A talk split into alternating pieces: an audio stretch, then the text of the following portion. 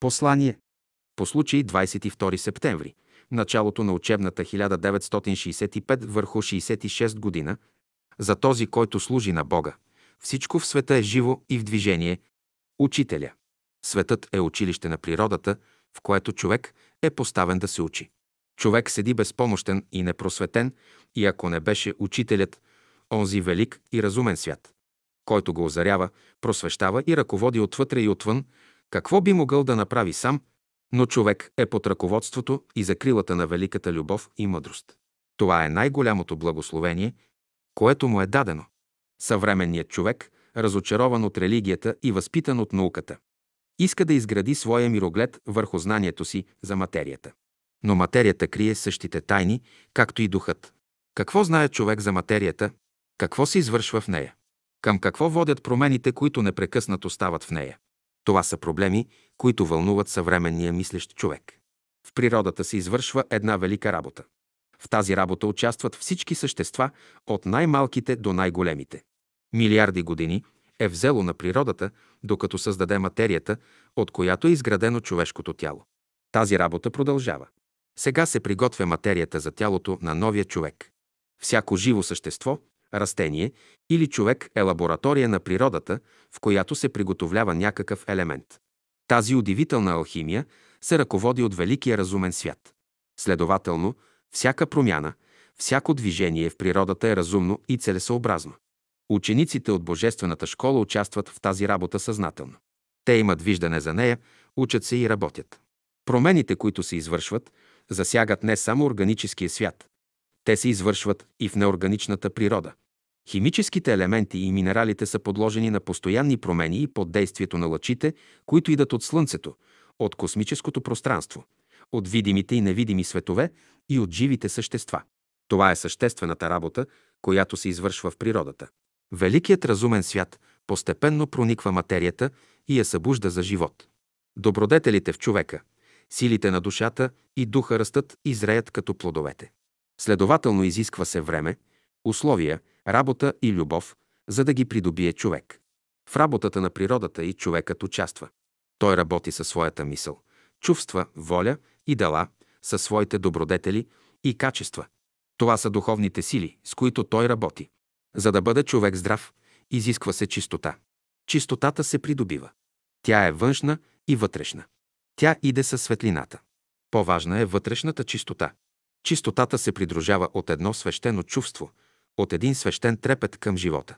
Тя се изразява във формите, в движенията, в мислите и чувствата, във всяка постъпка. Има хигиена на тялото, в нея човек е напреднал много. Има хигиена на душевния живот, в нея човек е изостанал.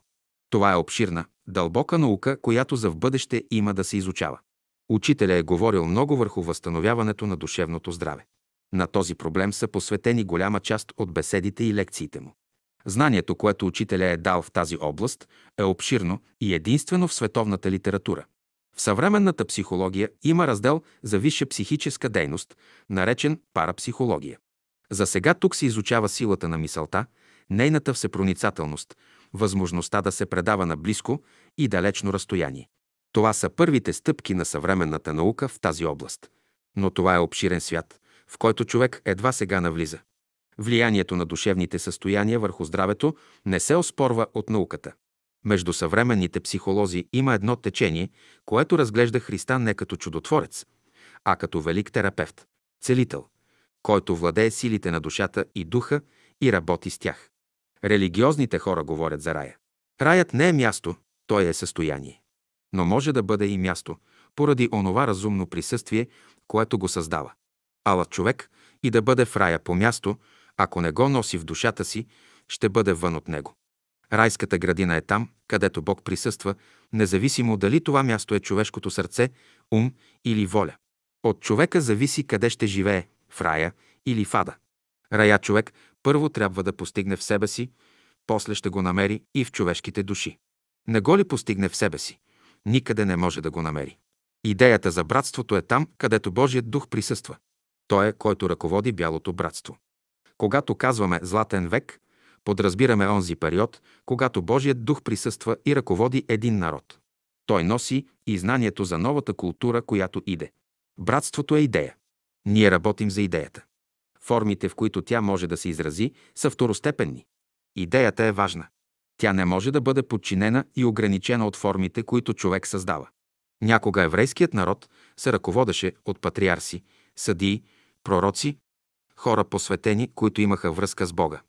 Когато дойдоха в контакт с езическите народи, евреите възприеха от тях идеята и те да си имат цар. Тъй се яви светската власт. Като не можаха да опазят връзката си с Бога, човеците си създадоха институции и закони да ги управляват. Братството е идея. То не е човешка организация. Братството е лъч и сияние на великия разумен живот, който изпълня всемира. Братството е център на идеи, на живот, на мисли, на чувства и дела, носител на знание, сила и красота. В идеята за братството е вложена голяма морална сила. Тя може да спаси и повдигне съвременното човечество. В 133 псалом на Давида е казано Ето колко е добро и колко е угодно да живеят братя в единомислие. Като ермонската роса, която слязва сутрин на сионските хълмове, защото там е благоволил Господ да даде живот и благословение до века. Тук се говори за братството. Това са поетични и символни образи. Сионските хълмове. Това е бялото братство, ермонската роса. Това е божественото учение. В молитвата казваме Господи, благослови този народ, между който живеем. Как ще благослови Господ този народ? Като изпрати добри, разумни и талантливи души да се родят в него. Като му изпраща своите добри мисли, идеи, подтици, като му дава добри условия и му съдейства във всичко. Западната култура е възраждане на езическия дух, ако и да се нарича християнска. Тя достигна до идеята за свръхчовека. Човекът божество, образ на гордостта и високомерието. Свръхчовекът на Запада отговаря на титаните от древността. Те поискаха да освободят човеците от властта на боговете, но ги подчиниха на своята власт. Обаче ако свръхчовекът посвети силите, дарбите и способностите си в служене на Бога, той става ангел, служител Божий. Това е смирението. Само чрез него западният човек може да излезе от противоречието, в което се намира. Когато ангелът стане едно с Бога, той става син Божий. Това е пътят на Христа. В Евангелието Христос дава образа на добрия пастир.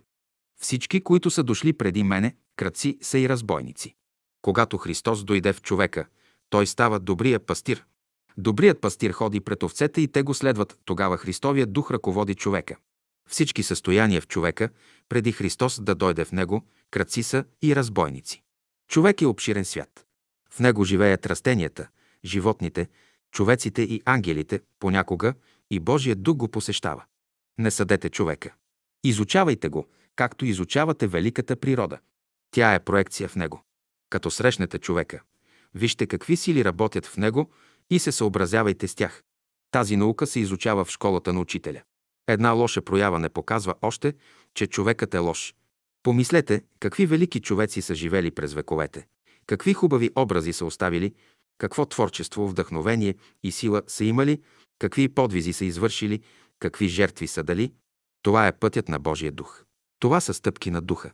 Христос казва на учениците си, други работиха преди вас и вие влязохте в тяхната работа. Това е великото братство във вечността. Животът на ученика е служене. Където Бог работи, съдействайте. Което Бог прави, укрепвайте го. Не рушете, за да бъдете Божии работници, да влезете в Неговото дело. Човек трябва да изучава проявите на духа, великото разумно начало. Духът е който извършва всички промени. Той е във всяко движение. Вършете всичко заради Бога, не заради себе си, не и заради човеците. Във всичко постъпвайте като ученици на Божествената школа. Следвайте своя път към Бога при всички условия. Това е важното, това е същественото в живота. Пътят на ученика не е задължение, нито тяжест. В пътя на ученика има мир, любов и радост. Пътят на ученика е като зазоряване.